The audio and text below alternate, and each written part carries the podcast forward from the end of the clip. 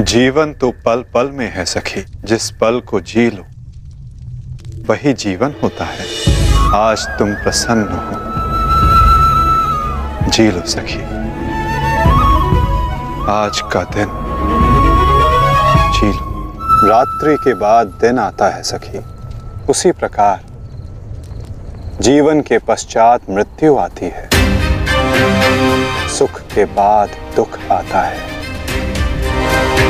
और यही सृष्टि का नियम है। हमें अपने जीवन में सबके लिए तत्पर रहना चाहिए।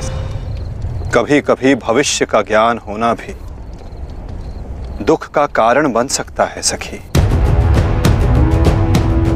यदि समय के अनुसार मनुष्य को सत्य का ज्ञान हो तो वो स्वयं को संभाल सकता है। और आज तुम्हारी प्रसन्नता का दिन है सखी। आज तुम्हारे पुत्र ने तुम्हारे अपमान का प्रतिकार किया है।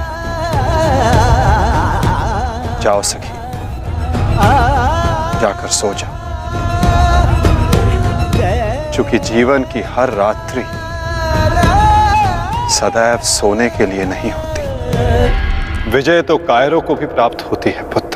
परंतु कीर्ति और यश केवल शूर वीरों का मुकुट बनती है। तुम युद्ध क्षेत्र में वो कीर्ति प्राप्त करो, जो तुम्हें अमर बना दे अपनी रणनीति बनाने से पूर्व, हमारे लिए शत्रु का मन जान लेना, उसकी रणनीति जानना हमारे लिए आवश्यक है। श्रेष्ठ यही होगा कि दोनों पक्ष अपने नियमों को स्मरण रखें। किसी निर्णय पर शीघ्र पहुँच जाना उचित नहीं होता पार्थ इस गांडीव ने तुम्हें क्या क्षति पहुंचाई है? जो तुम अपना क्षोभ इस पर उतार रहे हो। आज तुमने जो किया, निसंदेह बहुत कठिन था, पार्थ। बहुत साहस चाहिए।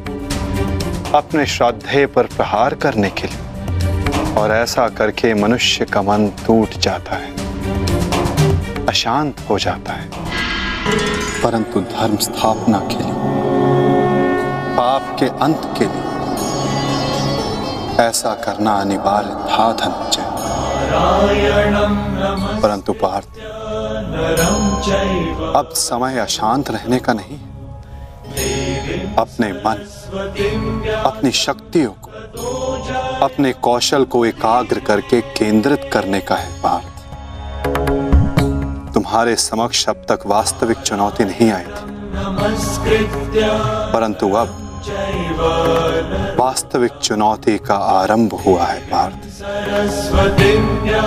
अब तक युद्ध भूमि में जो तुम्हारे समक्ष थे, वो केवल तुम्हारे प्रहारों को रोक रहे थे। परंतु अब कल जो युद्ध भूमि में तुम्हारे समक्ष होगा, वो अपने सबसे घातक प्रहार तुम पर करेगा, पार्थ। कौरवों की ढाल टूटी है, और अब इस युद्ध में नियम टूटने प्रारंभ होंगे, पार्थ। स्वयं को संभालो, पार्थ। और युद्ध के लिए सज्ज रहो। क्योंकि कल से प्रारंभ होगा। वास्तविक महाभारत